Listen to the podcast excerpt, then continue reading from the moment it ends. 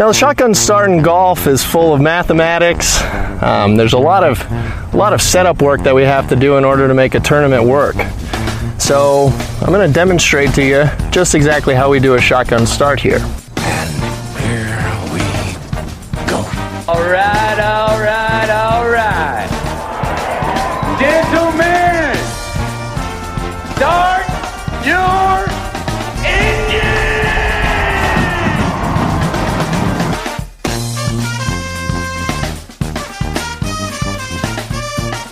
Greetings and welcome to a Friday edition of the Shotgun Start. It is August 19th. Andy, how are we doing? Brendan, I'm look, I'm doing good. Looking forward to a big day. Had a big day yesterday. Second birthday party. Double. We both had birthday parties. I did. We we had This the- is a our- our birthday f- podcast. So Our, oldest our oldest daughter, your only daughter, yeah, are both born on the same day. How about that? So we're doing a Friday morning show that will uh, go carry you through the weekend if you need it. So you had we, a good had day at the state fair or the the county, county fair. county fair. Uh, I mean, let's be real. I live in a very highly densely populated, uh, you know, suburban county. It's not like going to the. It's not. They call it agricultural, but it's. I mean, it's like next to the highway, and it's very populated. I don't know. Our friend said, "You want to go to the fair?" We said, "Sure." I, little did I know, I we'd walked like seventy five yards. I think I spent over two hundred dollars in cash because it's just like ridiculous. I don't know how people down. afford to go to the fair. We pay fifteen dollars to get in. That gets us nothing. Nothing. Everything in there costs money after you pay fifteen dollars. You know, thirty bucks for rides, tickets, and all the games that you can't win. You know, throw a rain on a bottle, that kind of thing. It was just honestly. We'd been there seven minutes. I think I'd spent like over two hundred dollars to get all these tickets and wristbands. It was unbelievable. And but what whatever. It was my daughter's birthday. So Could have gone and seen something. the Nats for that much. You could.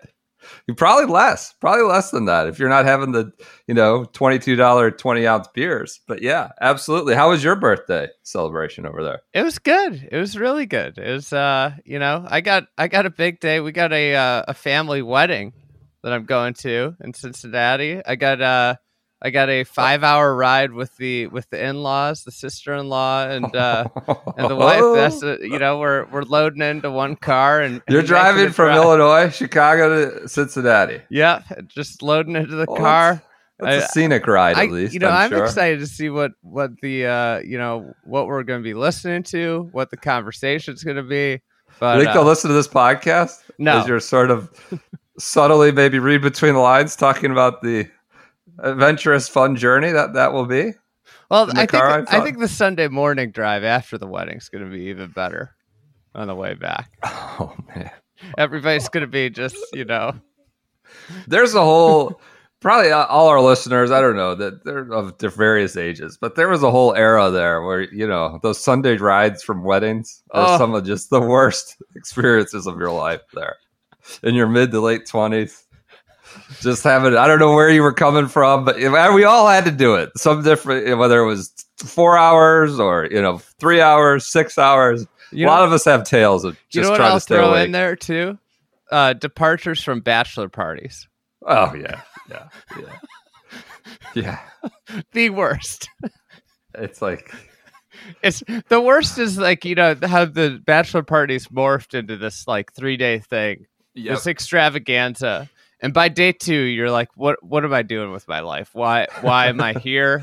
What am I doing? It's not And- worth it. yeah, I don't like, like- myself. And then you you just you rinse and repeat. You go out again. And you just do it to yourself again, and by Sunday morning, it's just a, it's like a deep state of depression of like, what am I doing with my life, and and why, why, why did I do this to myself? Well, speaking of three day extravaganza, we have more details about LIV. 54 whole day extravaganzas. 54 yeah maybe that's how we should change change uh bachelor party should be called live live weekend Live weekend, li- live live Portland, wherever you're going. Live live live New Jersey, live, Scottsdale. Chicago, live Dick Harmist Farms or whatever it is. Um, it's been a it's been a week of insanity. We'll get to the Patrick Reed lawsuit. You know, hey, hey like- can i can i talk about something real quick yeah, it's your podcast. We've talked about birthdays, the fair. You can talk about whatever you want. i might be i'll probably be riding in the car for for a decent amount. I might drive a little, but I cannot wait. I can't wait to tune into the second and third quarter of the USAM matches. You know, but then not catch the end. You know, thanks to the television schedule that uh, that NBC has put together, NBC and Golf Channel has put together. They're on uh, the what is it from ten to one? I, I I'm I'm reading this.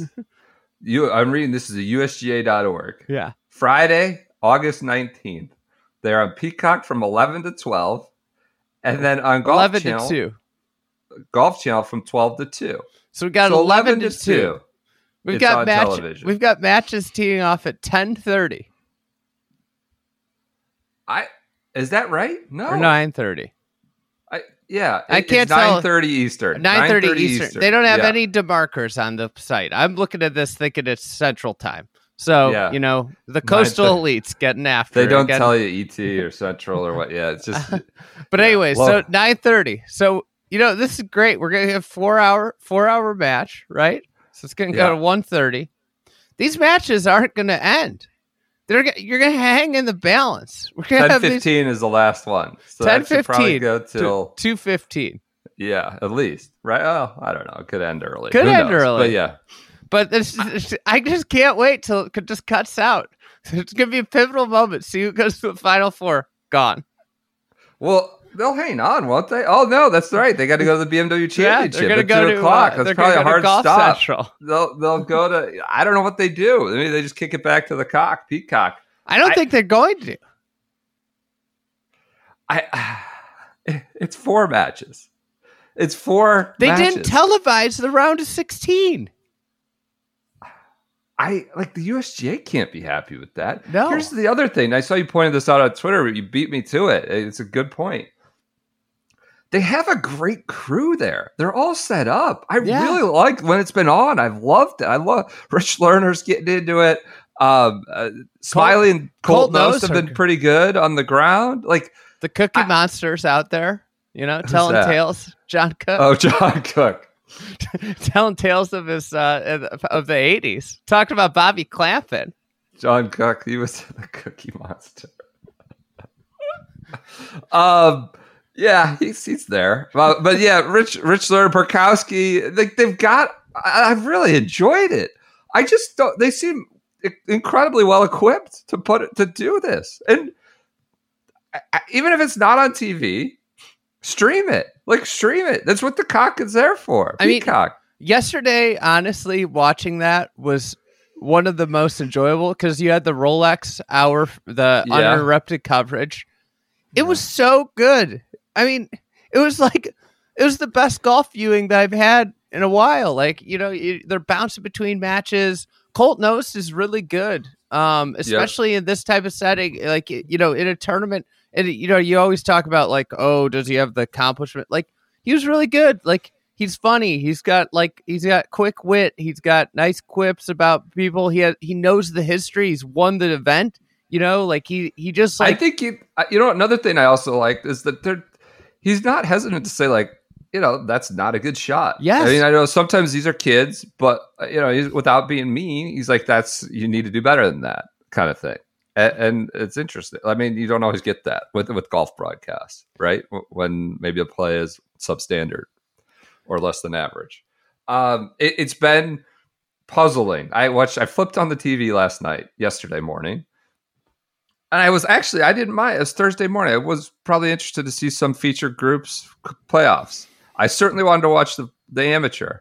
So one's on Peacock, one's on ESPN Plus, and on TV is the Real Czech Masters, which you know, like not to put down the DP World Tour, but that's just not for an American audience right now. That's not first in line compared to those other two. And like, I get that there's a lot of moving parts and there's contracts and there's masters to serve and there's other coverage coming of those later. But lost in all of this seems to always be like common sense and what your actually your actual audience Yes. wants. Like that that's the, on the list, but it's just not near the top. Like your audience does not want the Czech Masters at that point on your television. And like so I, I don't know, as like content creator or, uh, or maker for a while, like like always try to put the audience first, and be- like it always like gets we- lost in everything else, the, all the other bullshit. It'd be like if we opened the show on Monday talking about the the Czech Masters. If there was a seven shot win, like that's not what the audience wants. Like uh, you know, that's a, that's an idiotic thing. Thomas to do. Pieters is doing well again. That guy's won it twice. That's, he's just a killer at the Czech Masters. We want to go down that road. But but Um, it, speaking anyways. of the AM, this will all be moot in like a couple hours. Some awesome awesome storyline. You got 15 year old Nick Nikki Gross in there. You got the the the D3 assassin Alex Price, right? Yeah, he's taking out some big names. Took Yeah. out Ricky Castillo on uh, Thursday afternoon. I mean, So. is he going? Is he getting a D one offer? Like, is he switching schools? Like, as soon as this is over? Like, I mean, what's going on? Why is this guy? He's in the final eight of the US uh, USAM.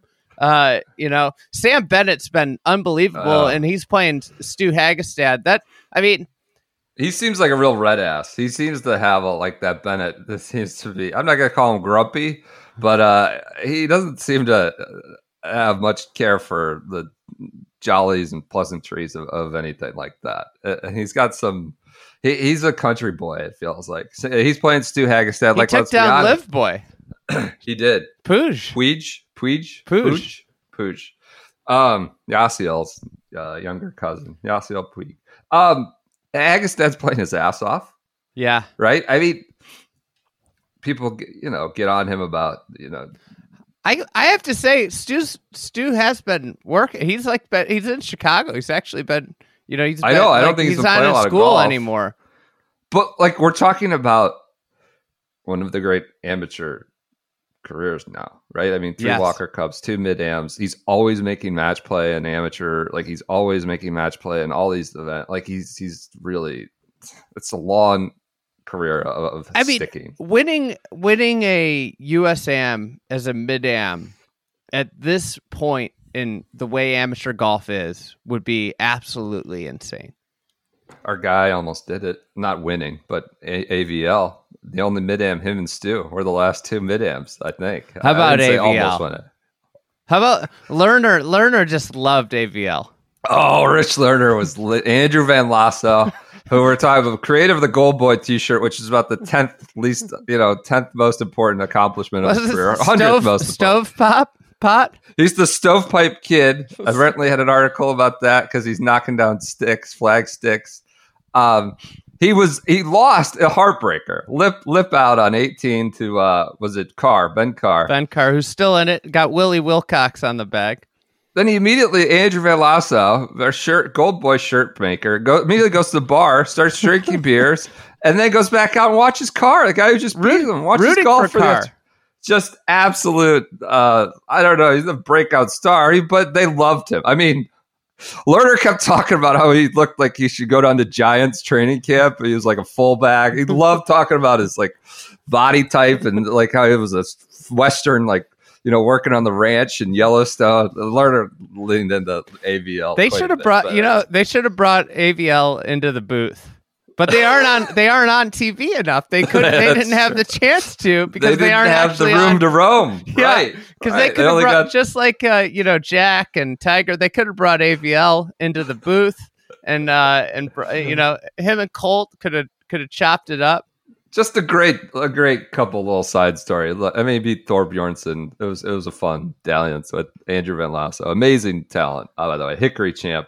Um, Um, Menente, uh, just you know, with He's on a with what's- tear. Yeah, well. he he shot. I think it was the Northeast. He went absolutely Mm-hmm. nuts at and and shot. I mean, he he boat raced the field there. Um, they, they- there's some good stuff. How about the hair on Shea Legault? What about the name? Shea Legault. It's just the whole, the whole package coming together there. Yeah, he's got some good hair. Lot, lot of, lot of footage of Cookie too uh, uh, from the whenever he won at uh, Plainfield uh, in his hair and, and comps to Shea Legault. So that'll be uh, round of eight. Seek I hope- it out on You know, I Peacock, don't I want it. suppose. To, I not, I'm not rooting for it to happen, but I will find humor if it if it cuts out, like at the you know, like we got like a ten footer to win a match, and it just goes ship ships off to Wilmington, CC. that would be amazing. As Tune in. up the this stuff's this is great. This this will be like the bet. You probably will get this will be right in the feeds for people listening. Right in the first hour that this thing's out, tune into the Yeah. USAM. 11 to 2 Eastern on uh, Friday, and then you know it's on the weekend. So uh, let's do an ad read for our friends at uh, Beach Ratty. While we're talking about you know college golfers, they have their new collegiate collection. I am going to swerve. They want us to.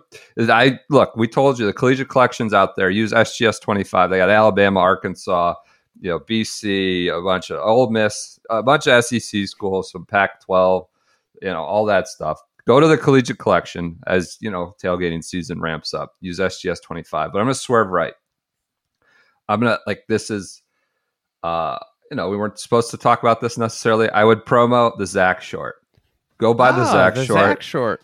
I, I I I don't know what to say. Like this is a product I would tell my friends to buy. It's been I don't want to like overhype it. Like it's a piece of clothing. Let- let it's me- amazing. Let It's me tell you. it- Can I tell a little story about the Zach short? Yeah, I would tell a story about the Zach short. You go first. So, uh, her like in February, uh, we had a call with uh, a couple people from Summit, and uh, you know, uh, one of the the great marketing guy said to us, "It's February. We're I'm in Chicago, Brendan's Yeah. in, and uh, in DC, and he's like, hey, have you guys tried out the new Zach short?" And Brendan and I like are looking at each other like, What are you middle- talking about? It's the It's middle February." of winter. so, anyways, needless, to say, we got the Zach short, and now we we knew We immediately up about that. what Yeah. he was talking about, why it's such a great short. my wife does, was doing the laundry. She's like, "These are in." My wife never compliments my clothes or anything. It's just doesn't compliment anything. She's slow to praise. She was like, "Can I have a pair? Can you get me a pair of these?" I was like, "Well, I don't think they make these for women." I was like, "I see if there's a small enough size. They don't have them." Like she's like, "These are incredible." They are like it's just they're featherweight. They've got like mesh pockets. They've got little like sticky band on Yeah. the inside so your shirt doesn't come untucked when you're playing for you know you know i know it's sweaty boy season is winding down but i, I would absolutely get a pair of these. I, I no bullshit. I know they're expensive. Use the promo code sgs25 i would just try a pair of the zach short. Uh, also stains come out. It's like a material like you know we're all idiots. We spill a drop of coffee here or there or get mud up from the course stains have come out really easily uh, get the zach short use the promo code sgs 25. All right, moving on. This has been, you know, we, we record on a schedule. Sometimes the gods, you know, time it up with us. Sometimes they don't. Tuesday after we recorded, Patrick Reed's lawsuit came out. That was right for an old SGS.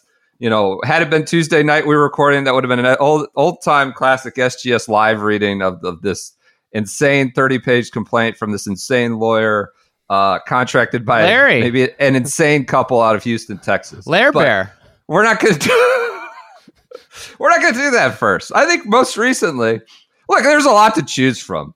You've got James Hahn, like, er- like the, Twitter. It's James Hahn is Yeah, tweeting is James- nonsense. What is he Scott Fawcett, about? obviously, Scott Fawcett is out there. Uh, like, who- just who a would- lot.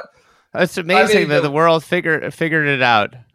Twitter is just like creating controversy left and right. Can I just Uh, say mean, something? It's- Thank God Peter Kessler's not on Twitter anymore. I mean, because it's like I feel like well, hit the trifecta of, of sort of Can I?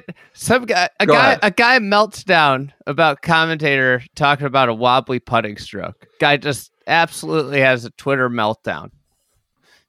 It, I found quite. I, I there's a lot of humor in PGA Tour. You know, the coming on Golf Channel coming on. Set announcer Dan Hicks. Will Will Zalatoris is out there immediately. Goes back like This Zalatoris on the the, second second Yeah. hole of Thursday co- Yeah. of coverage, and he starts talking. He plays a montage of Zalatoris' stroke. Goes immediately into what what caused Scott Fawcett to go off the rails. Uh, I just I couldn't believe he immediately went back into it. and the whole like he explained it on. I, I don't know if I even want to go into this. It's like because then Will can't watch that back, and it's like like he's some like child. and then, and Dan then we find out that Will. Will hasn't Will- talked to him in over a year, and or whatever. It's like he helped me at junior golf. It was like kind of a pointed clarification. Uh, not great. Anyways, just a lot of Twitter's been just uh, you know people have had to, James Hahn needs to. Although I I don't know m- maybe never log off as I said. Just keep tweeting about these insane ramblings that are I think James Hahn's totally building a good incoherent. brand. of what Well, he's ratios. becoming popular. the ratio man. Gangnam Style and Ratio Man. Um. Anyways, I I want to what start. was this nonsense? Who's asking? Who's asking for Elon Musk to just have a hundred million dollars? Ninety percent. Yeah, ninety percent tax Like, down or who- something. That, Who's asking for that?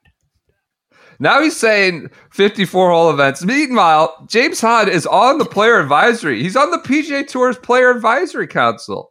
Like he should be an advocate for the tour. He's asking for fifty-four hole events just to get seventy-five percent of of world rankings points. You reduce them by twenty-five percent. And then I saw Max Homa tweeted back at him. He's like, "Does that mean 36 hole events get 50% points and 18 holes get 25% points?" Which you know, first round leaders would be out there raking in the points. I guess I don't know. So uh, he's just it's it's nothing. He's I- don't know what he's getting at as a PGA Tour member. I think we should uh, invite him on the pod. Ask him for his five, five. Ask him to put Um, together five things they'd like to see. Just see what happens with the five things. Like five. Give us five out of the box ideas, James. So there's just nonstop uh, nonsense happening on Twitter. I think less nonsensical. I, I do want to talk about this Wall Street Journal article about the LIV contracts, which remain sealed in the, The LIV. Boys. How do we We get did these see- unsealed? I think they'll be coming. I soon. I want to understand what this is something I've wondered for a long time. What's the sealed terminology mean? Like these contracts are probably electronically distributed to people. Do Mhm. then do they sit in a courtroom? Do they print them out? Does somebody print them out and then seal them? Seal them with like wax. Yeah, like, like what? know, is this just a a, a pie in the sky a term? term. Is it Yeah, just it's a term? Of course, it's a term that probably applied in the 1800s and early 1900s. I now just- it doesn't. whenever I hear this, I imagine like, where's the sealed? Where's it stored? Somebody had to print it out and seal it in order for it to be sealed. They saw it. So Wall Street Journal got a copy of one, a draft copy. Of course, these things are probably floating around. Yeah, and they also probably uh, vary from person to person. Does Phil have the same contract terms as uh, Kevin Na? Right? No, of course not. Well, I think that I mean, of course not, from- because the Ironheads have different different term sheets than than the HyFlyers. uh, in the law in this Wall Street Journal article, uh, which the contracts are, you know, Liv is arguing they're proprietary, so they need to remain sealed. Uh, unusual provisions. I think Andrew Beaton was the uh, writer for this in the Wall Street Journal. Players are supposed to wear LIV apparel even when playing in non-LIV events. They're instructed to refrain from giving interviews without approval. They agree to assist in recruiting other players to LIV when requested.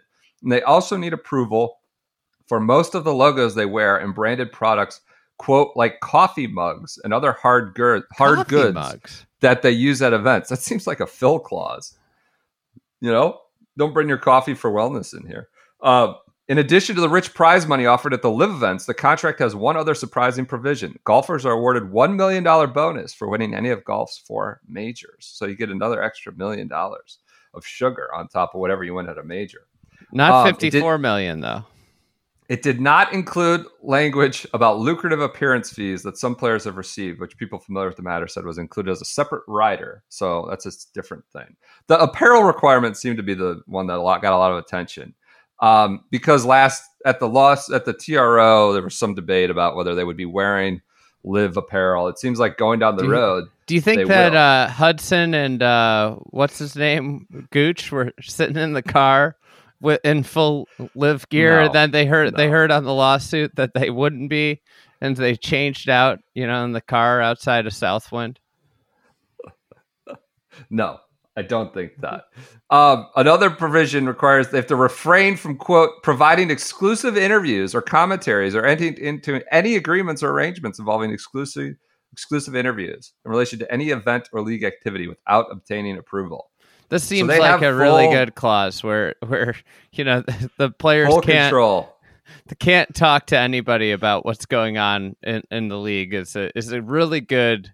Um, that's good for fans. Fan access. it's the access like- of I, promoting the brand, promoting yourself. Promote. I don't know. It's just it's a it's great that you know you know that that no no uh no golfers and LIV are ever going to appear on a, a non LIV uh uh you know corrupted uh media it has to be pre-approved. Yeah. Right. Good- Pre-approved. good So, for uh good for LIV memes account, but uh yeah.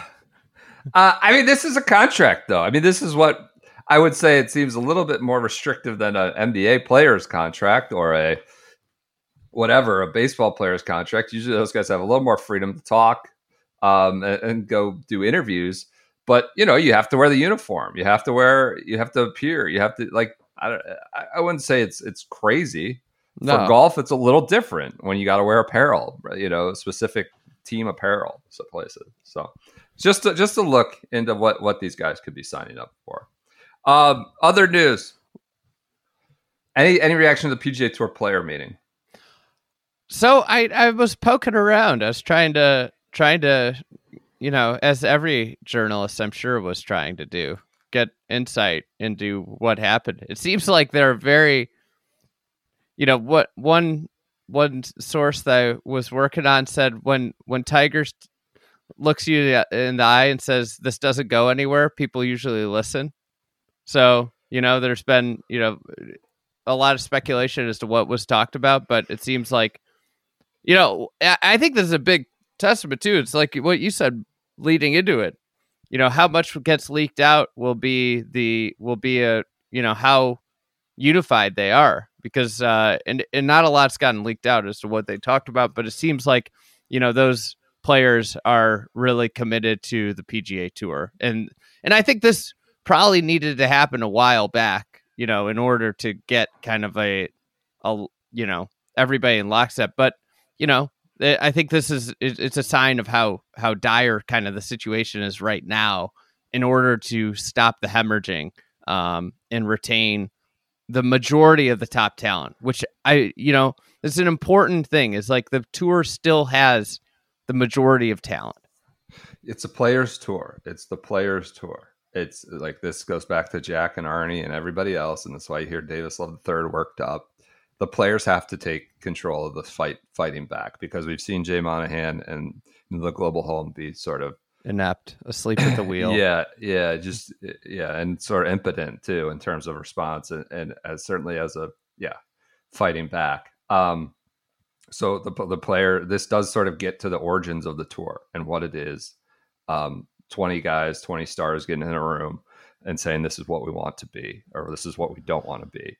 Um, but yeah, we haven't heard a lot Well- other than you know Rory's talking about how Tiger's the alpha and all this stuff, just general generalities. you think about like the the tour too and like the the people that are running the tour especially monahan has a board and and tim finchem i've heard is is effectively still kind of running the tour monahan is uh is very much finchem's kind of uh mouthpiece younger mouthpiece but you think about it it's just like how disconnected is a 70 year old suit from this situation or even Monahan.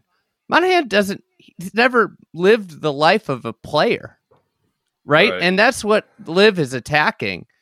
So it absolutely makes sense for these the top players. Like if you think about what Liv's doing, they're attacking the superstars. They're they're they're coming for the most marketable players. That is their very clear strategy.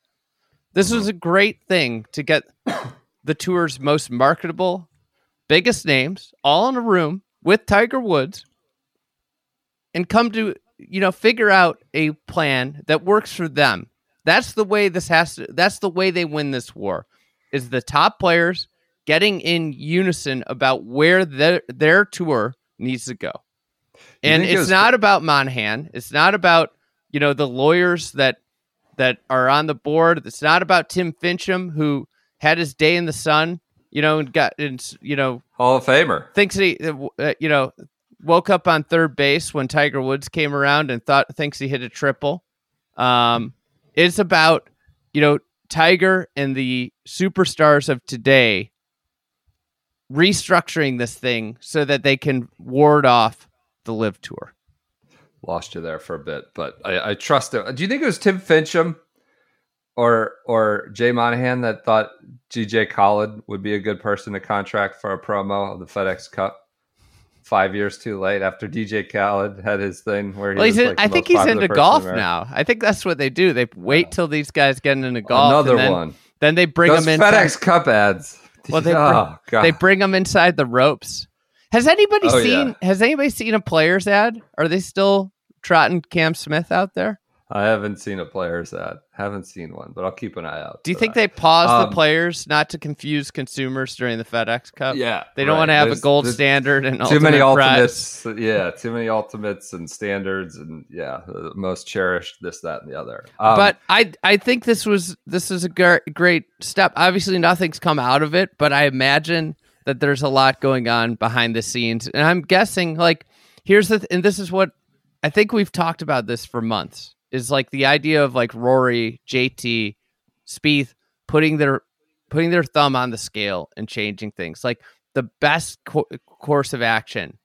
You can't you cannot allow the people that have been running the tour to date and they've allowed this to get to like a, a really bad place and it's time for the superstars to say we're doing this or we're gone one leak, and it's it's not really a leak because because it's very general, uh, unspecific. Was that we need to find a way to get the best players in the same spot at the mo- more often, same time, right? And which is kind of what you know LIV has done, and what's been a complaint about the PGA Tour, right? Maybe that's some separate class of events where all these 20 guys in the room get to play. I, I don't know, but but that that was sort of a s- think- unspecific.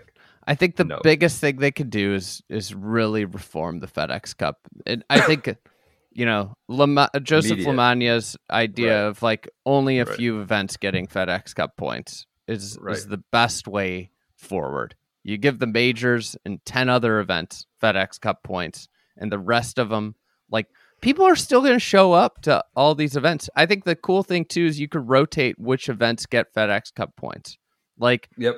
you know here's the thing like john deere hasn't had a great field in the last 20 years like what's Yeah. the best moment of the john deere it's when Right. Rookie Jordan Spieth. as a yeah as a you know what 19 year old or whatever. Yeah. So if you go to John Deere and say, "Hey, you know, you're not getting FedEx Cup points anymore every year, but once every 7 years, your event gets FedEx Cup points."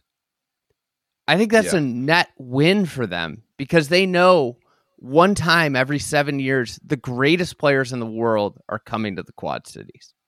Yep.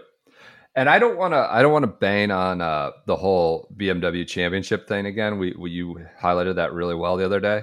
Um, but I thought it was interesting yesterday as I was watching, and they came on the air. Azinger has been. He goes, "This is not a pushover of a course."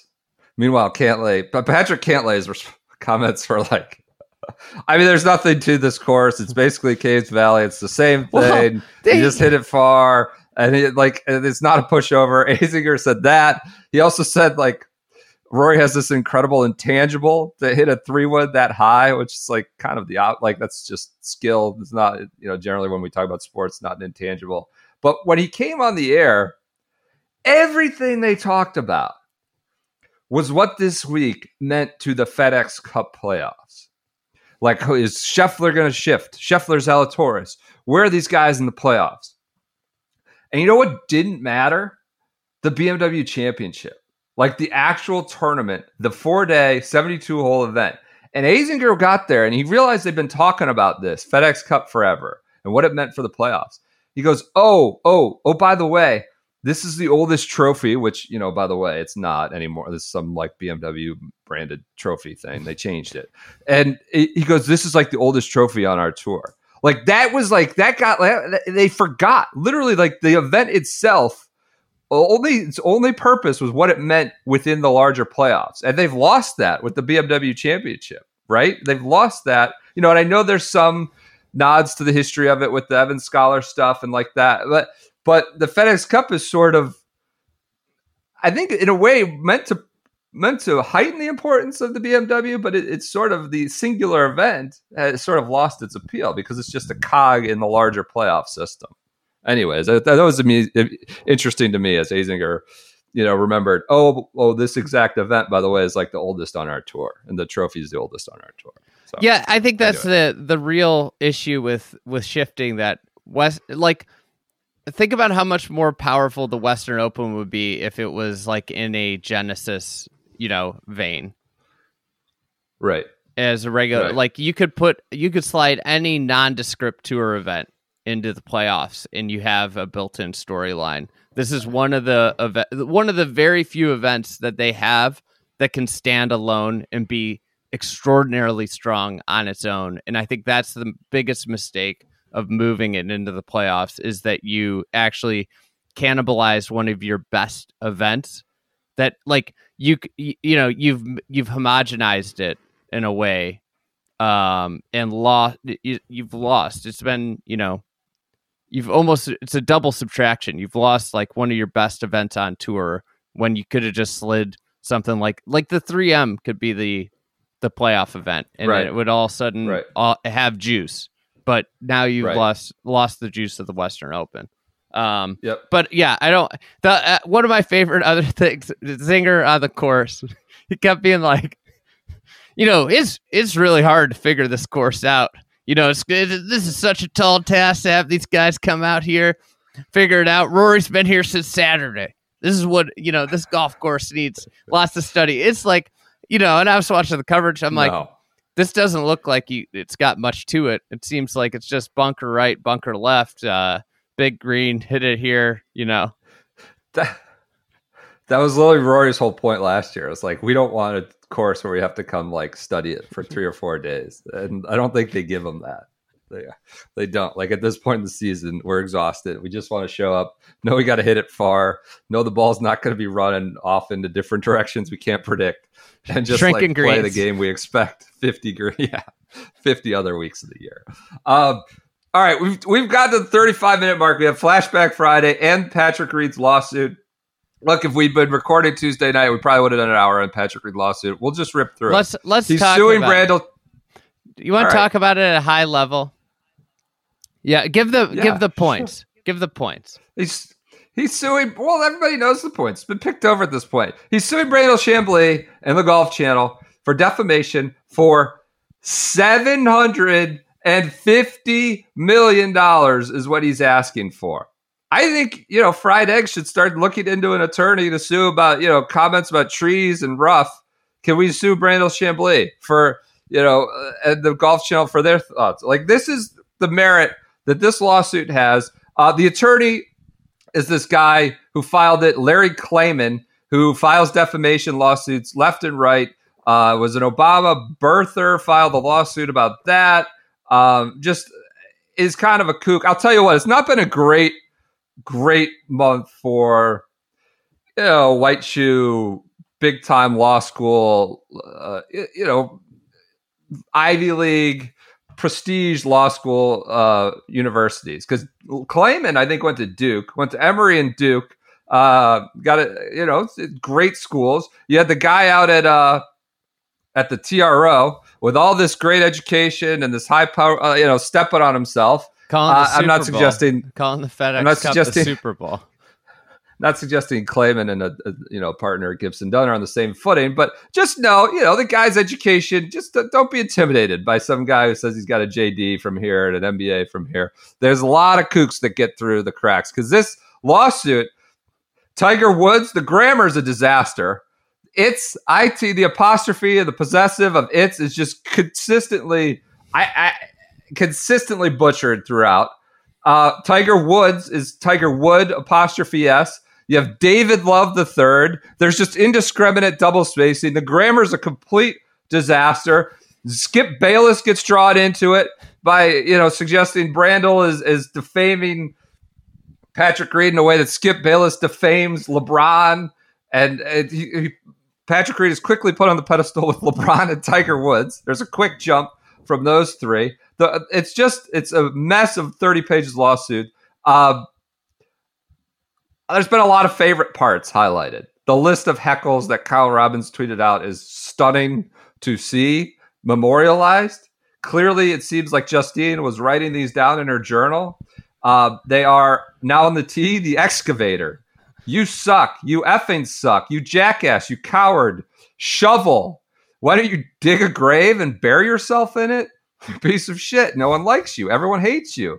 Good luck digging yourself out of this one. Where are your parents? Coward? A lot of cheating. Um, why don't you introduce your children to their grandparents, you ungrateful bitch? So this is all in the legal document. Um, it seems like Justine was likely writing these down. Well, you know, it's it's characterized that you know it's heckling him as a golf shot and putts that require a high degree of concentration. It feels like a lot of these came from uh, the President's Cup, Melbourne. It feels like that's like, like a lot of this is where that started. That's where I think a lot of the criticisms that Chamblee came right after the hero and said he had cheated and he couldn't put him in the team room came from. Uh, I would suggest, I would, would guess that a lot of those those shouts came at the President's Cup. Um, another way, and this is one of my favorite parts, that you think no Justine might be behind it. Little section background facts. Mr. Reed is a professional golfer who began his career after winning back to back NCAA titles at Augusta State. He started his career by Monday qualifying for PGA Tour events with his then fiance and now wife caddying for him. What what a detail. Why is that needed as the background facts? The duo earned the duo earned Mr. Reed a PGA Tour card. Not Mr. Reed. The duo earned Mr. Reed a PGA Tour card through qualifying school for the PGA Tour. They possess uh, plural. They won their first PGA Tour event in their first season on the PGA Tour at the Wyndham Championship. A lot of plural. They, the duo. I wonder who's behind this. I wonder who's contacting this nut job attorney to do this. Uh, so that was an amusing part. I think got over overlooked. Um, it's it's it's an interesting document. The content gods have shined upon us. Uh, I don't know that we need to give it a ton more oxygen at this point. Now that I think. Friday. I you have think any other that- thoughts? Yeah, just the scary thing that I worry about is if they somehow win. Then what? They're not going to win. People are going to go It into has the, no chance. into the back catalog. I'm going to have to start scrubbing the back catalog. They're going to take us. Take a, They're going to. They're going to own all the Gold Boy profits. I mean, the, the irony is, and I tweeted about this. Like the kindest coverage they've gotten Well, is from the Golf Channel and PGA Tour. When I tweeted about that, I got an email from someone who works in, let's just say, content. I don't know. He, works with the tours. It goes, just to back this up, when I worked at blank, blank, blank, the tour actively sent memos to us after the sand moving incident. He said we weren't allowed to approach Reed for any of our features as they were looking to, quote, manage his image and profile. They were actively trying to help him out and reintegrate him despite his indiscretions. Like the tour has always protected Patrick Reed, believed him. The P- Golf Channel, some of us won't forget 2014 when Shane Ryan did some reporting on, you know, his he actually talked about his indiscretions in college and why he was left Georgia and all these accusations. And Golf Channel like basically shouted Shane Ryan off at their TV. They like told them, you know, they never produced affidavits that they said, you know, were contradicting his reporting that the Reeds didn't. And they like gave the Reeds carte blanche platform that they kind of basically shout down Shane Ryan. So Golf Channel, I wouldn't say has been providing and the tour have been like the biggest critics of Patrick Reed, and quite the contrary. yeah. I mean, think about think about how they, they're partners with the tour. They're and the Right. tour has been whitewashing. Remember when Cam Smith? With, this was something I was thinking about yesterday. Cam Smith when he was talking about uh, Reed, and now now It's they're cheat. yeah now they're boys together, LIV boys. It's, I, I, there was just something I, found amusing. I like I had a chuckle about uh, about it yesterday. I was just like, oh, These guys, The I guess PGA we Tour going to threatened him. Yeah, exactly. Slapped him on the wrist. Like Cam Smith gets threatened, and slapped on the wrist after he calls Reed a cheat, and now they're they're together. Do you think he'll be calling Reed a cheat uh, uh, on the LIV Tour? The four aces. Maybe he's called the four aces in bed with the cheater. I don't know. Well, but that's what. What's the what's the Aussie team punch? Yeah, punch in the four aces could have a heated rivalry, rivalry. coming. Yeah. Um, uh, another quick irony is Klayman has a million tweets that a lot of people surfaced that said like those players going to this LIV are whores. Literally, they use the word whores over and over. They're taking blood money. The LIV guy should be banished. This, that, and the other. And now he's you know filing lawsuits alleging collusion and um, you know that lives getting choked out and stuff like that. So uh, it was an amazing document. Uh, the, the it's uh, humorously uh, uh, humor amazing document for humor purposes. Um, all right, should we move on? You have anything else? Your service is in and out. I'm losing you, but let's go to Flashback Friday. All right. PrecisionProGolf.com. The fried egg now has an NX10 branded rangefinder with the slide plate. You can get a fried egg rangefinder. Use the promo code. I know Shotgun20 gets you twenty dollars off an NX10. That's been switched. It used to be NX9. Now it's NX10. Shotgun20 gets you twenty dollars off an NX10. Let me with- tell you something. what. I was with uh I was with somebody. I got you know, I got my NX10 out there. You know, I've been using it after we found it. Uh Yeah. found the box. But Yeah. anyways, I was with somebody that used that was an X, NX9 unit user and kind of a gearhead. And he's Okay. like, "Let me try that NX10." And I was like, "Here you go." A gearhead. And he was like, Holy, I can't believe how fast this thing is. He was shocked at the speed at which it, it shoots the yardage. Gets you your number? Yeah. He's like, That's so fast. It's insane. And he's he was gonna upgrade because of how fast it was. Well, yeah. Now you can upgrade and you, you personalize it. You can get American flag. You can get Canada. You can get You a fried, egg, egg. logo on the Shotgun uh, on the starts plate. coming soon. Yeah, We hear Yeah, so we hear allegedly. Maybe who knows? We're not keeping up with it, but yeah, Shotgun Twenty gets you twenty dollars off. Uh, apparently, this gearhead is quite satisfied with the Hey, product. Can, can I just read you a, a headline from the Delaware Online? Yeah, about the BMW. Yeah. How did Yeah. he hit that? PGA Tour wows Delaware golf fans with shots they couldn't believe. well, it's a local. It sounds like a local paper. They just they got to write a Being- general thing. Being populated on Golf. Week. Oh God. Oh God. what a mess. How did he hit right. that? That's the title. PGA Tour wows Delaware golf fans with shots they couldn't believe. That's the title. It's like Delaware is like not like never. It's a foreign game, golf that just came here. it's 30 minutes from from Philly. Yeah. All right.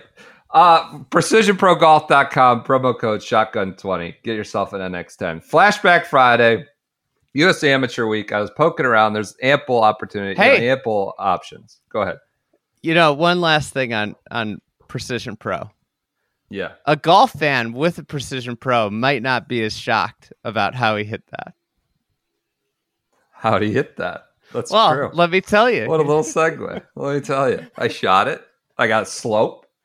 I got all this. I got my numbers quickly. Uh, 1990. We're going to the 1990 U.S. Amateur. Phil Mickelson wins. Now the LIV boy. Been soiled by LIV. uh, but back then, just a sort of wet behind the ears amateur.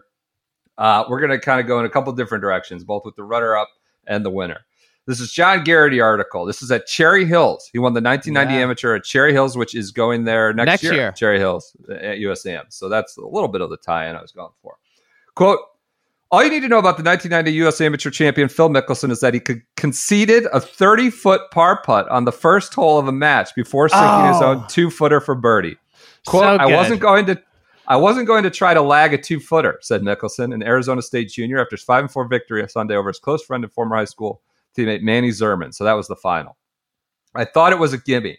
So then I found out I did a little more on this this sort of concession of the 30 footer. Jeff Thomas, 31, he was a mid am. He took three to reach the green, and when he was stalking a 25 foot par putt, Mickelson had a four footer. He said two footer in the other article for birdie.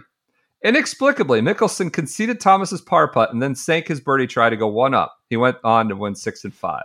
At the time, Mickelson said he gave Thomas the putt to put some pressure on himself. More than 20 years later, he's a bit more wistful about that gesture. This is a Dave Shedloski article for USGA. Quote, I'll never forget that look he gave me. It was just funny, Mickelson recalled.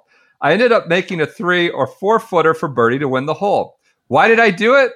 Concede this 30 footer? Well, he took like two minutes to hit the chip shot and he hit it 40 feet by the hole. And then he started the process again. And I just thought, just pick it up. So he did, and I made it, and we went on. I think that? I think this was in Shipnuck's book too. Uh, oh, it was okay. and All right. uh and they he Shipnuck uh, like the guy the mid am had this like he was like known as this like ruthless competitor. He was he Jeff had some Thomas? nickname Okay. and he was Okay. like this like renowned like tough guy competitor and Phil just like pulled his pants down on the first hole with this. That's amazing. Uh, this is back to Garrity. All week, the spectators flocked to the tall Californian with the turned up collar and Brat Pack good looks. This is a you know an article from 1990. Brat Pack was still probably prominent then. Oohing and eyeing at his booming drives and uh, flying high flying long iron shots. The best left-handed golfer since Bob Charles shot a 64. That was in the stroke play qualifying. He was the medalist nearby Meridian Golf Club. he 135 medalist total. Uh, the winner of the last two NCAA titles, so he had two NCAA championships already, hogged the spotlight like no U.S. amateur since Ben Crenshaw. "Quote: It's a short game that's so remarkable," said TV commentator and former USGA executive Frank Hannigan. He might be, just might be, the world class player.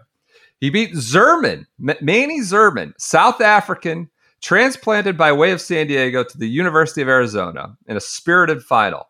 Asked if he ever felt like he was losing in the afternoon, Mickelson said on two and three, on four, on eight when he chips in, on six when he knocks it to an inch, and on and on. He felt like he was losing it. In the semifinal, Mickelson beat uh, 89 Walker Cup teammate David Egger or Eager, I think, who I believe Eager. is the one who called in the Tiger bad drop at the Masters 2013. Wasn't Mhm. it he who called into Ridley? Uh, you know, obviously prominent amateur and career in golf. He's a tournament director for the PGA Tour. Asked if he thought spectators were pulling for him against the younger, you know, Brat Pack Luke Mickelson, he said, "It's lonely inside these ropes. That's why I hit it outside." Uh, he he beat uh, who did he beat? Chris Zambri, I believe, who beat Chris Patton, the 310 pound defending champ at this one. And Patton was the subject of a came up in a flat, I think a, spotlight, spotlight. on Faldo. You know, he was at the Masters. Would have been, I guess, 89 Masters. Uh, Patton lost for six. He was defending champ, so it was like Patton and Mickelson were the big headliners here. Patton in the first round lost six of his first seven holes and was seven down with seven to play when he reached the 12th. Waiting for this is against Chris Zambri, yeah, SEC guy, uh, USC guy. Yeah, former USC coach. Great guy. Yep. Yep. Uh, easygoing Patton sprawled on the bench, whistling tunelessly. He's seven down. Zambri's caddy asked him, When are you turning pro? He goes, In about five minutes. Zambri then stepped up and aced the ball, aced, uh, hit a hole, a five iron, hole in one, punctuating the worst first round beating of a defending champ in U.S. amateur history. Patton, classy in defeat, gave him a high five, but didn't realize the match was over and just then went to address his ball. And they're like, hey, you're done. He took a half swing and just chipped it into the lake. he didn't realize it was over. He goes, oh, wait, never mind. It just chips it into the lake. So Patton's out. That was like the big threat to Mickelson. Uh, the compelling question was whether Mickelson could survive the week, pretending this was a big moment. The pretending the fearsome par five, 555 yard Island Green 17th was waterless. So he like had the most distance, right? He just had a different kind of game. He hit it higher, he hit it farther. He's talking a little bit about speed. He goes, Mickelson, a psychology major, wouldn't even acknowledge the water was there. You can't see it from the fairway, so I just let her rip. In his third round, um, he made birdie from there. On Saturday against Bob May, he hit a three wood over the green, chipped back, made another birdie. He's got a little more confidence than the rest of us, said uh, Mike Swingle, who we beat. Uh, it almost got him in trouble on Sunday when he was four up on Zerman. He hit it in the water. Uh, Mickelson, though, he, he sliced it into the lake. He goes, I do it again. I'm just not one to lay up. So let's get into Manny Zerman. He lost. He was he got to the final back to back years. He's the first player ever to lose the amateur in back to back years and then never win it. There have been other guys, you know, Vinny Giles have lost multiple finals. Uh, he got, uh, but eventually won. Zerman then never won it. He got smoked by Phil like five and four. Then next year he got smoked by uh, Mitch Voges.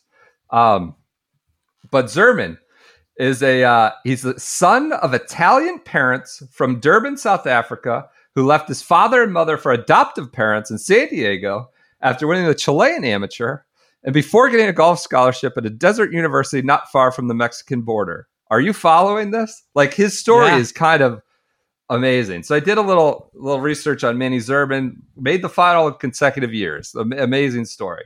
Um, he this is a SI Sonja Steptoe article. 15 year old South African golfer of modest means and generous talent traveled to San Diego to play in the you know the Optimist World Junior. Yeah, the World Junior, the same one Yep. that Els and Els Everybody played every single year. Yeah, Yep. Mickelson was obviously a big fixture there for about a decade, you know, not not that long, but in the 90s. I don't. Didn't he never win it? I don't think he did. There was You know, who old won caddy. Who? Ernie. Ernie. There was a caddy. Uh, yeah, everybody talks about beating Phil at the. If you beat Phil at the World Junior, like I, I came across caddies I used to loop with in sixth grade who were great. Like, oh, I played the World Junior. I used to beat Phil's ass in that. Like, you know, it- a lot of people talk about. It was a rite of passage. Yeah. Um. So Zerman, this was this was after he had lost consecutive finals. He's a 22 year old with two sets of parents and a promising future. The teenager, uh, he just wanted to play golf in America. He let his parents leave, live him, let him live in the U.S. and they said what was best for their son. Go ahead. Um, my mom and dad sacrificed a lot for me. They let me experience life for myself. Uh, they let my they let these adoptive parents in San Diego sort of like bring me into the, the game. So he came over to Optimist World Junior. He, if he had returned to South African South Africa, he would have had to face a mandatory mandatory year of military service. He would have had to apprentice on the South African pro circuit, but by staying in the U.S. to finish high school and attend college, he was able to compete in more amateur events and, and obviously like get on a more normalized path. He took a year and five tries to raise his SAT scores to NCAA standards. He eventually got to Arizona in 1989, finished third in the 90 NCAA, uh, and then uh, he played high school golf. The high school he went to when he was adopted was Phil's was Phil, high school, yeah. San Diego University. Imagine High. that high school team with Zerman and, and Phil, Yeah. two, Yeah. two of the five best amateurs in the in the world.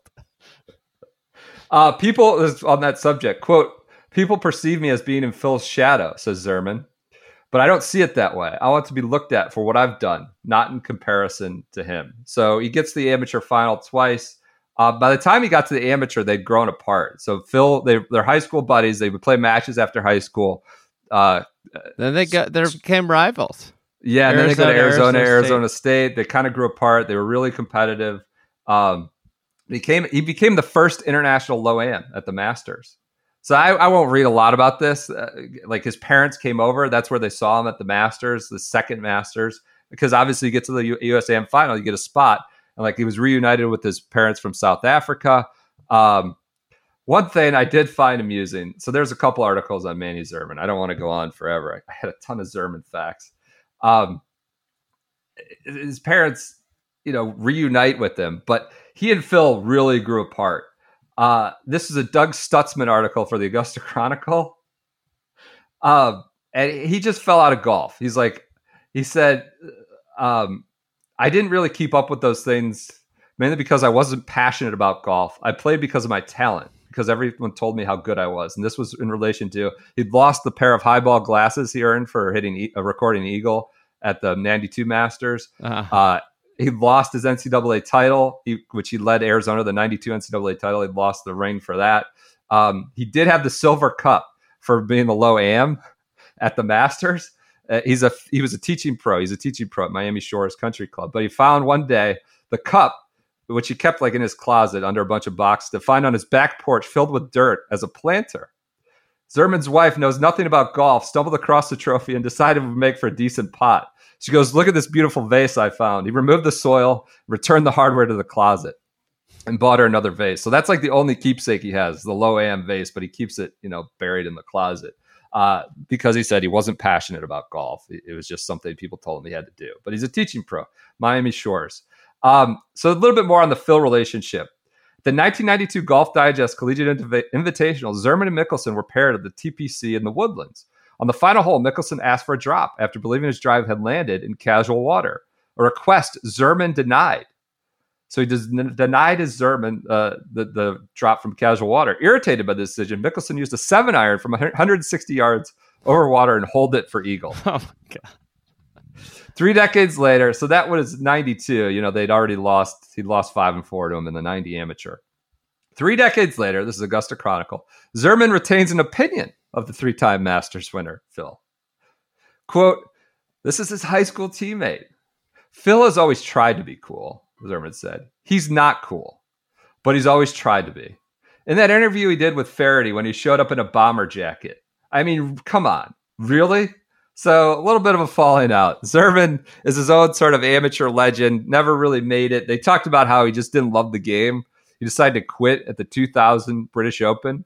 He's like, I'm in the first fairway at St. Andrews and I'm not enjoying myself. And like, I have this privilege. I'm at the old course, like, and I'm not. And he like walked off and then like didn't play anymore after the 2000 Open or decided he was going to hang it up. So uh, that's a little bit about 1990 USAM. Phil Mickelson, Manny Zerman. Uh, what's going to be more of a Manny Zerman flashback, but we're at the hour mark here, and uh, we need to get out, go to the weekend. So that it. I got to Yeah, I got to get in the car. I got to drive to Cincinnati. Enjoy it. Scenic down through Indiana. Great drive. All right. Everyone enjoy your weekends. Thanks for your constant support, continued support. We'll be back with you on Monday to oh, recap. Oh, we got that the- Fields event. You want to talk about that at the hour one mark? No, I don't. We can talk about it another time. On Monday, we'll be back to talk about that and how did he hit that? All those shots that will just wow us over the weekend at the Wilmington. How Country. how did these guys figure out the course so quick? Is what we'll talk about Monday. Enjoy your weekends, everyone?